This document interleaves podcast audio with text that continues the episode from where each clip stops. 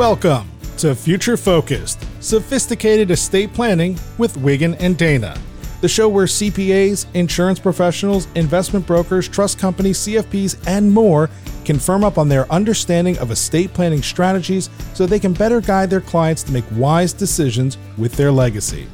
Future Focus is hosted by Erin Nicholls and Michael Clear, partners of the Private Client Services Department at Wiggin and Dana. Subscribe to Future Focused, Sophisticated Estate Planning on your favorite podcast platform and share episodes with your clients. And now, here are your hosts, Erin and Michael. So, today on Future Focused, Erin and I are going to discuss a legacy asset that a number of our clients talk to us about and plan around.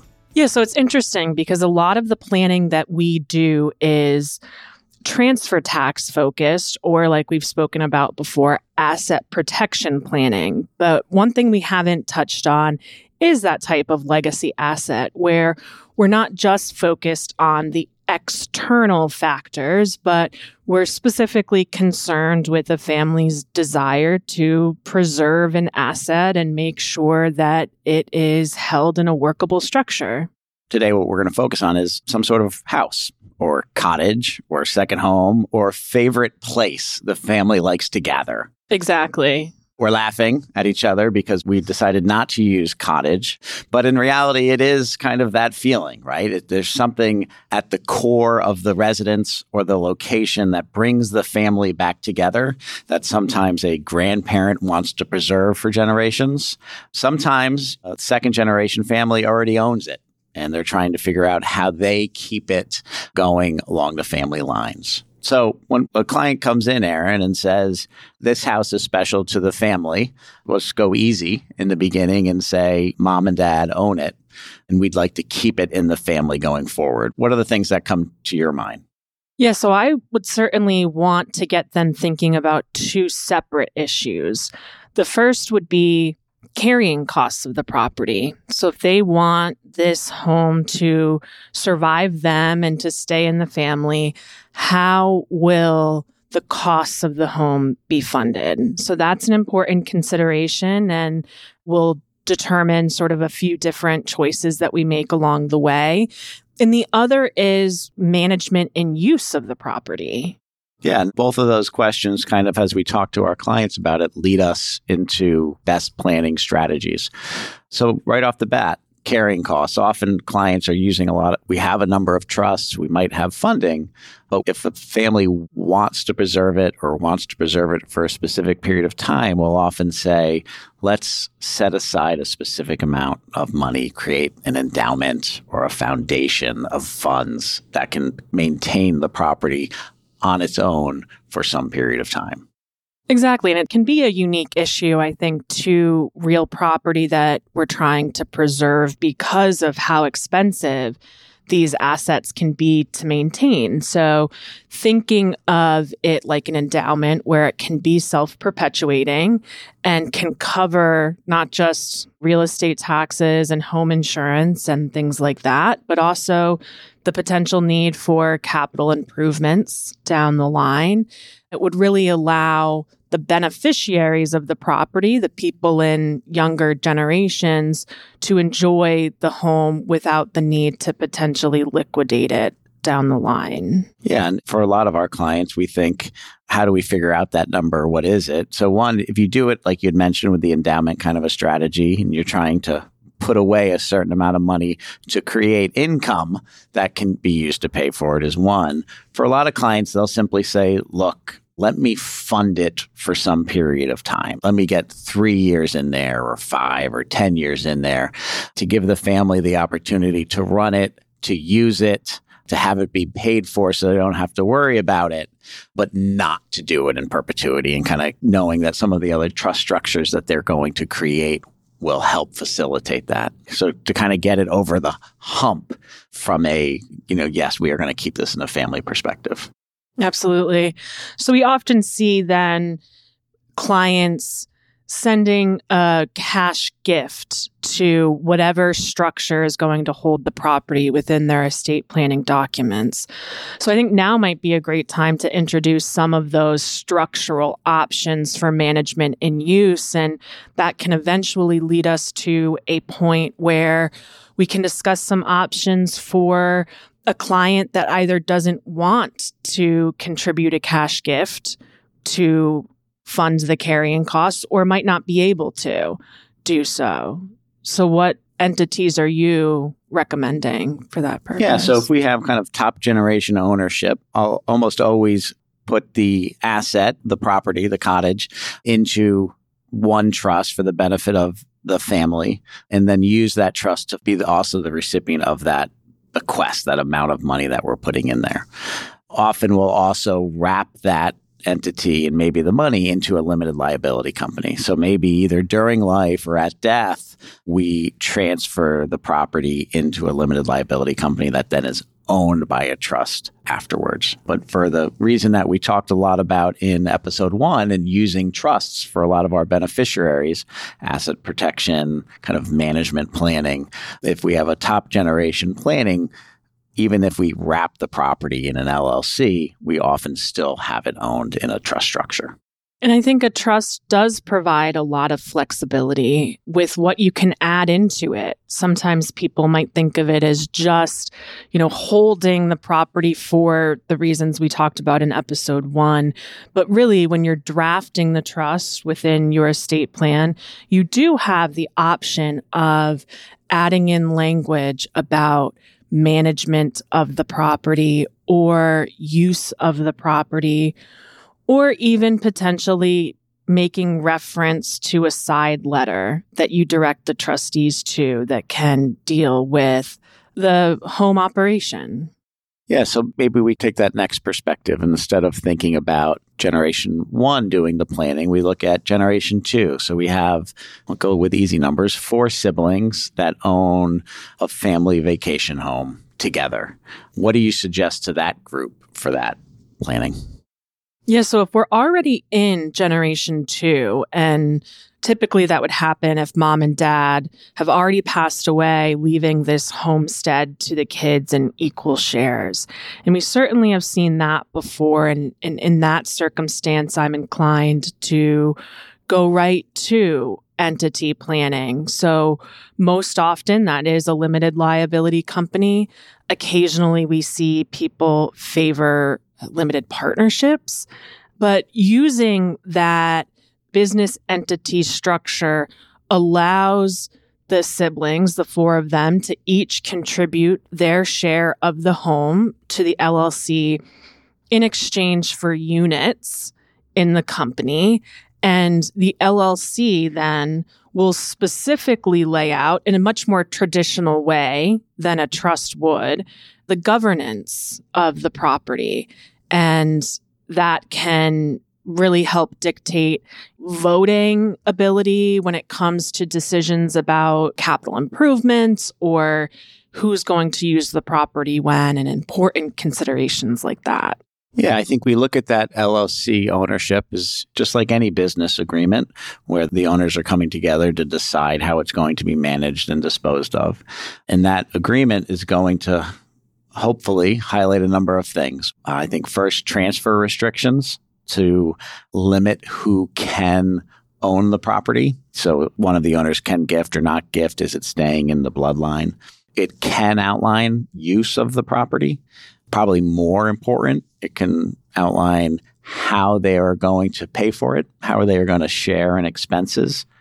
And I think whether we're talking about an LLC or a trust, we also have to consider how do people get out?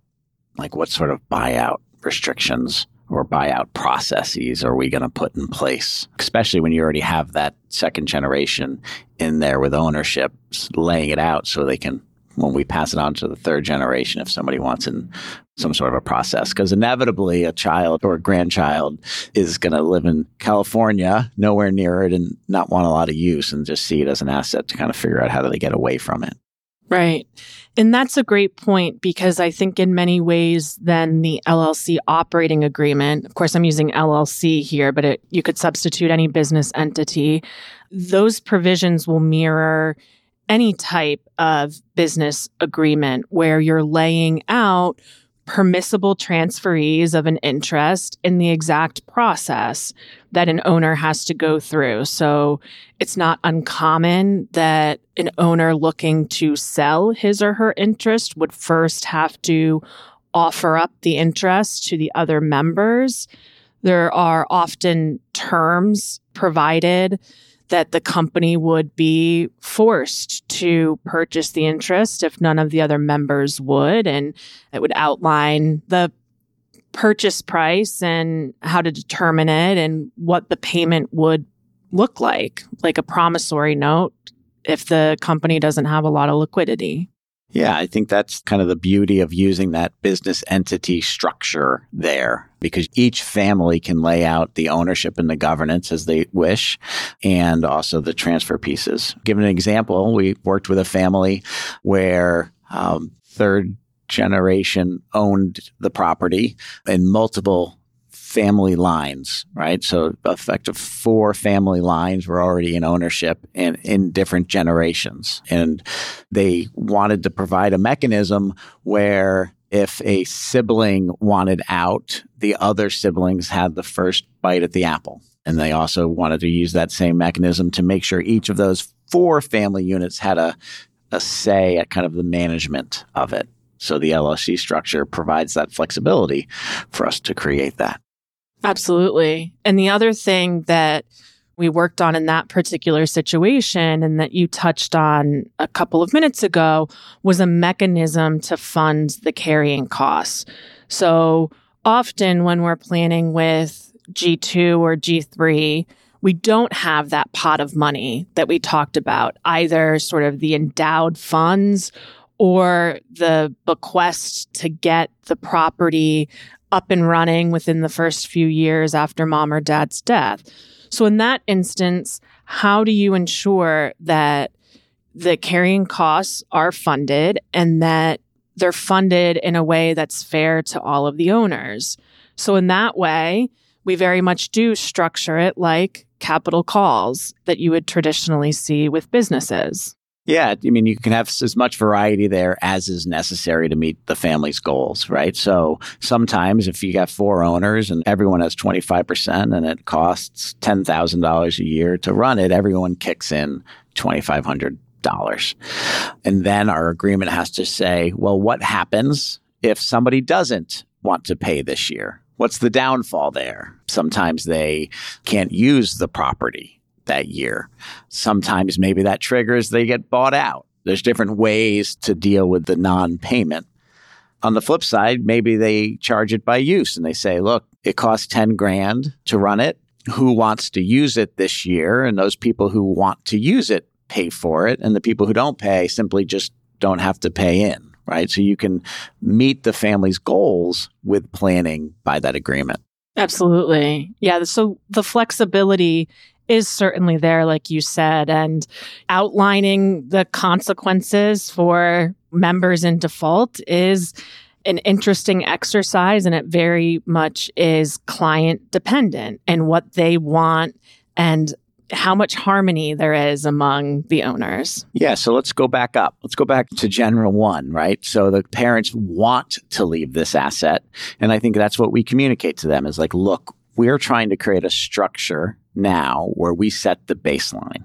The trust is going to own it, or each family line is going to own it. We get to set the baseline by which they get to make decisions. As opposed to when that next generation comes together, they have to agree on it.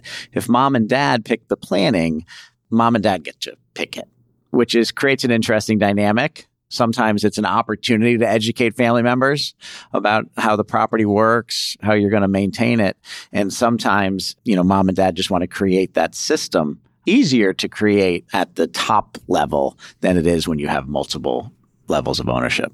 Absolutely. The fewer the people involved in the decision making, the easier. Mm-hmm. And it's interesting though, because although it may be easier to plan at, you know, generation one, we often do have situations where the client's expectation for future use of the property doesn't match what the future generations will want to do with the property. So that does touch on then the importance of not just buyouts of interest, but really how the next generations would go about liquidating the property. Yeah, and I think that, you know, whether we put this into the trust structure or simply into an LLC structure, that buyout piece is an important conversation, right? So, how are we going to value the property? Are we going to discount the value of the property? And then how is somebody going to pay? Or they have to come up with all of the money up front? Are they going to be able to use some sort of a promissory note to pay it? Or all things that come up in that conversation. It's certainly a, a fun topic for us. It's unique when we have these legacy assets. It allows us to sort of introduce the topic of, you know, this sort of business planning and management structure for our clients, which is always helpful. So certainly it's something that all advisors should be prepared to discuss with their clients. Yeah, and it's a fun topic, right? So you have a client who wants to protect their assets or wants to protect a particular asset for the future use of the family. How do we do that? How do we structure it? And also, as we talk about educating kind of that next generation, it plays a nice piece in there. Absolutely. Well, I think that probably leaves us in a good position to end this episode. It teed up for more fun and interesting topics to discuss in future episodes. Yeah, we didn't try to do a deep dive in every aspect of planning for a family cottage or piece of property, but to hear some of those considerations and some of the options. I think in closing it out, you know, clients often say, well, what do people do? And we have those conversations about their goals and expectations to see what they want because we're going to be able to create that strategy for them to protect that family legacy asset. Absolutely. We can make it happen. Whatever the goal, we can make that. Yeah. Well, thank you, Erin. It was enjoyable having this conversation again today. Thank you. Please join us next time. And in the meantime, feel free to share the podcast and to subscribe. Thank you for listening to Future Focused Sophisticated Estate Planning, hosted by Erin Nicholls and Michael Clear, partners of the Private Client Services Department at Wiggin and Dana. At Wiggin and Dana, our aim is preserving the wealth that a family has worked so hard to create and pride ourselves in offering value driven solutions and results. Subscribe to the show on your favorite podcast platform, share episodes with your clients, and follow our highly talented, creative, and experienced lawyers on LinkedIn for even more great insight. We'll see you next time on Future Focused Sophisticated Estate Planning.